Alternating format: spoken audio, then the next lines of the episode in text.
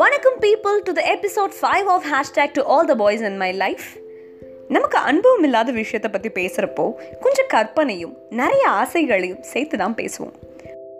So listen to this episode carefully till the end maybe at the end நீங்கள் எதிர்பாராத ஒரு விஷயம் இருக்கலாம். ஐயோ இது தப்பு. செட் ஆகாது. நம்ம அப்பா எது பண்ணாலும் நல்லதாக தான் இருக்கும். ஸோ அப்பாவுக்கு ஏற்ற நல்ல பிள்ளையாக இருக்கணும் பாப்பா.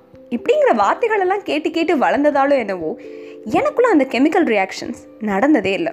இந்த டீனேஜ் காதல் ஃபர்ஸ்ட் லவ் பார்த்தவுடன் காதல் இதெல்லாம் எனக்கு அனுபவமும் இருந்ததில்லை.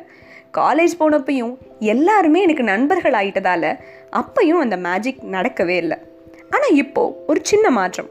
My friends call this as காதல். அளவுக்கு அதிகமாக ஒருத்தரை நேசிக்கிறது தான் காதல்னா எனக்கு நிறைய பேர்கிட்ட காதல் வந்திருக்கு. என் ஃபேமிலி மெம்பர்ஸ்லேருந்து ஃப்ரெண்ட்ஸ் இப்படி எல்லார்ட்டையும் அந்த காதலை வந்திருக்குன்னு சொல்லலாம். பட் ஆனால் இது அதுக்கெல்லாம் மேலே. A feeling of mutual respect for your kind attention இது காதல் கடிதம் இல்லை. ஸோ நீங்கள் தாராளமாக கேட்கலாம். Yes this letter is for him அவன்கிட்டையும் எல்லார் மாதிரியும் கேஷுவலாக சகஜமாக தான் பேச ஆரம்பித்தேன் நம்மளை எப்பவுமே நம்மள்கிட்ட இருக்க குறைகளோட ஏற்றுக்கிறவங்க மேலே ஒரு அதீத அன்பு ஏற்படும் இல்லையா? அதுதான் இதுவோ? அவன் இந்த உறவை என்றைக்குமே காம்ப்ளிகேட் பண்ணிக்கிட்டதில்லை. எனக்கும் அவனுக்கும் நிறைய வேறுபாடுகள். ஆனால் அது அவனுக்கு பெருசாக தெரியவே இல்லை. அதனால சண்டைகள் வரும்போது அவன் சிரிச்சுட்டே முதல்ல விட்டு கொடுத்துருவான். பட் என்னையாட்டையும் விட்டு கொடுத்து பேசினதில்ல. நான் சோஷியல் மீடியாவில் என் ஃப்ரெண்ட்ஸோட எடுத்த பிக்ஸை போஸ்ட் பண்ணுறப்போ ச்சே நான் மிஸ் ஆகிட்டேன்ல அப்படின்னு அவன் சொல்கிறதுல ஒரு சின்ன பொசசிவ்னஸ் தெரிந்தாலும் அதை அழகாக மெச்சூரிட்டியோட ஹேண்டில் பண்ணுவான்.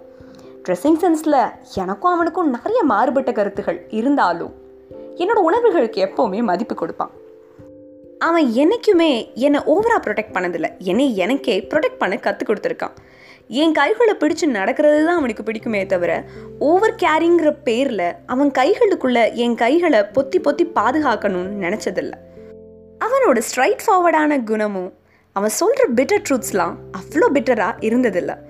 அவனோட இமோஷன்ஸை அப்பப்போ வெளிக்காட்டியிருக்கான். நான் கோவப்பட்டு மூட் ஸ்விங்ஸில் கத்துறப்பெல்லாம் he had understand that it was my periods and ஒரு சின்ன ஸ்மைலோட என்ன பீரியட்ஸா அப்படின்னு கேட்குறதுல தெரிஞ்சிடும் அவன் என்னை எவ்வளோ கேர் பண்ணுறான்னு எனக்கு இன்ட்ரெஸ்டான விஷயத்த நான் பண்ணுறப்போ மற்றவங்க எல்லாம் ஜாப் செக்யூரிட்டி இருக்கிற ஜாபுக்கா சேஃபான ஜாபுக்கா போப்பா அப்படின்னு அட்வைஸ் பண்ணிகிட்டே இருக்கிறப்போ கஷ்டப்பட்டு உழைக்கிறவங்களுக்கெல்லாம் இஷ்டப்பட்டு உழைக்கிறவங்களோட அருமையும் அதில் கிடைக்கிற சந்தோஷத்தையும் புரிஞ்சுக்கவே தெரியாது. ஸோ ஹாப்பியாக உனக்கு பிடிச்ச வேலையை மட்டும் எப்போவுமே பாரு அப்படின்னு நீ சொன்ன. ஒரு ரிலேஷன்ஷிப் உடையிறதுக்கு நிறைய காரணங்கள் வரலாம். ஆனால் அந்த ரிலேஷன்ஷிப் உருவாகிறதுக்கு காரணமாக இருந்த மியூச்சுவல் ட்ரஸ்ட் மட்டும் குறையாமல் இருந்தால் எந்த ரிலேஷன்ஷிப்பும் வாழ்நாளெல்லாம் வரும்னு நீ சொல்கிறப்போ இந்த உறவு வாழ்நாளெல்லாம் தொடரணும்னு என்னை நினைக்க வைக்கும்? இது கொஞ்சம் சினிமாட்டிக்காக தானே இருக்குது பட் பரவாயில்ல தப்பில்ல தப்பில்ல. ஸோ இந்த லெட்டர் என்னோட ஃப்யூச்சர் காதலனுக்காகத்தான்.